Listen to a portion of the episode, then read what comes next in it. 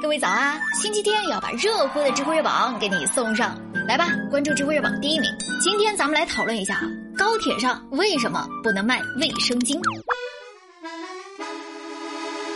哎呀，我跟你说啊，这突然来例假这个事儿啊，男生可能没什么感觉，但是对于女人来说，那就是个天大的事儿啊！谁还没有紧急向别人借过卫生巾的经历呢啊？所以这个事儿立马就引起了广大女性的共鸣啊！咋回事呢？这九月十五号，有个女性网友在网上吐槽，说自己在坐高铁的时候，因为月经提前，猝不及防，想要买一包卫生巾，但是竟然发现高铁上没有卖。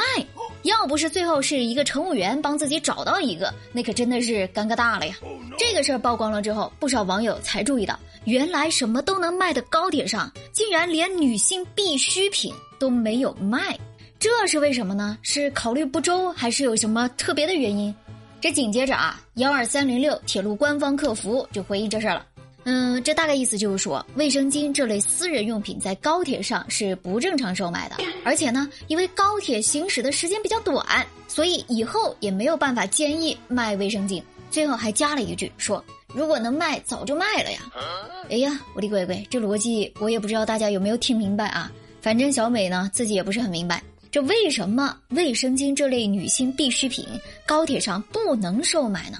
就因为高铁太快了，那这也有好几个小时的路程呀，对吧？你连午饭咖啡都能卖，多卖一包卫生巾怎么就违规了吗？这啊，这回复是让人有点不大能够理解啊。但最关键的是幺二三零六呢，也不接受建议，不接受改进，说以后也没办法卖。男生们可能不会意识到这个事情有多么重要啊，但对于女生来说，那就是以防万一的切身问题了。这一不小心大姨妈来了，你不可能在整个车厢问谁带了卫生巾借我一个呀，对吧？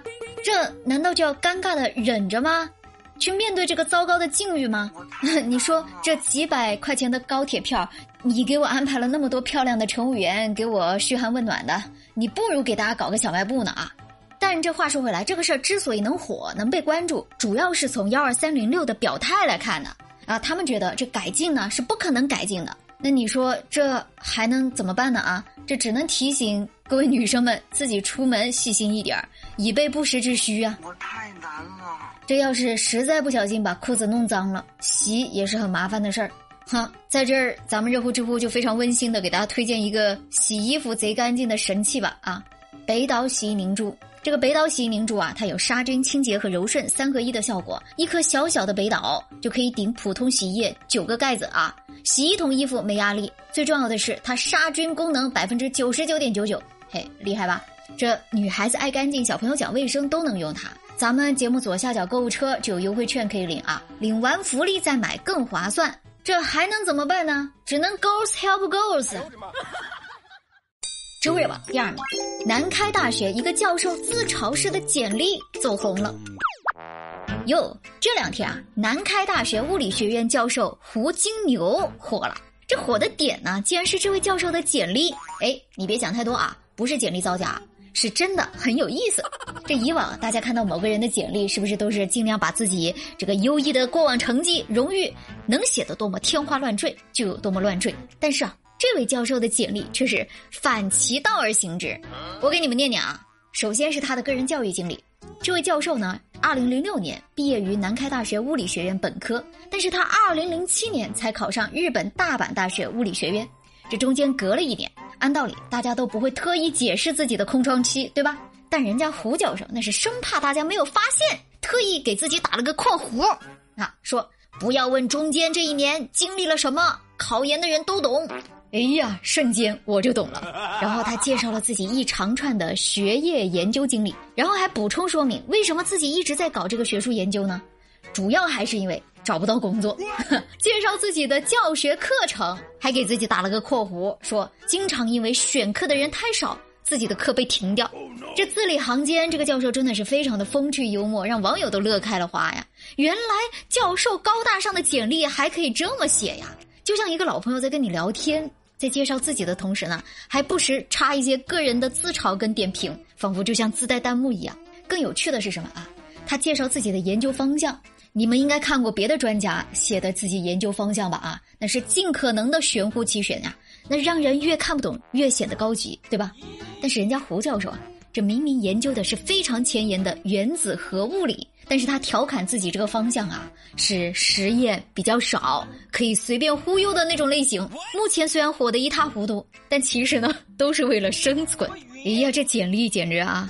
一个做研究的做出了打工人的烟火气，立马就清净了啊！